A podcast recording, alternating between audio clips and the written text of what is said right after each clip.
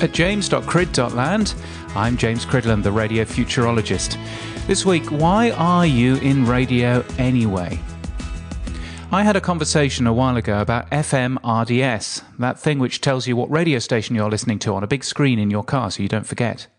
For some reason, this US radio company that I was talking to didn't have RDS, and the fundamental question from the radio guy yeah, but how can I earn money from it? There was an interesting article recently in a US publication Can podcasting increase your ratings? And another from Dick Taylor asking, What's radio's why? In essence, what's the point of radio? And for some reason, these two articles made a lot of things make sense. It reminded me of what drives people. Some people reading this will think that they do radio to get ratings and revenue. That's the reason why we do anything ratings or revenue, and ideally both. Others, though, think that they do radio for a different reason, and it's a little simpler than get ratings or get revenue.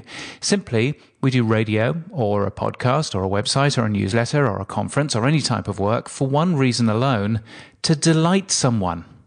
If we delight someone, ratings and revenue will surely follow. But I suspect that for many people, ratings and revenue isn't why they're in the business. They're in it because they have an overwhelming urge to delight other human beings. And we can delight them by doing a good job covering stories they're interested in.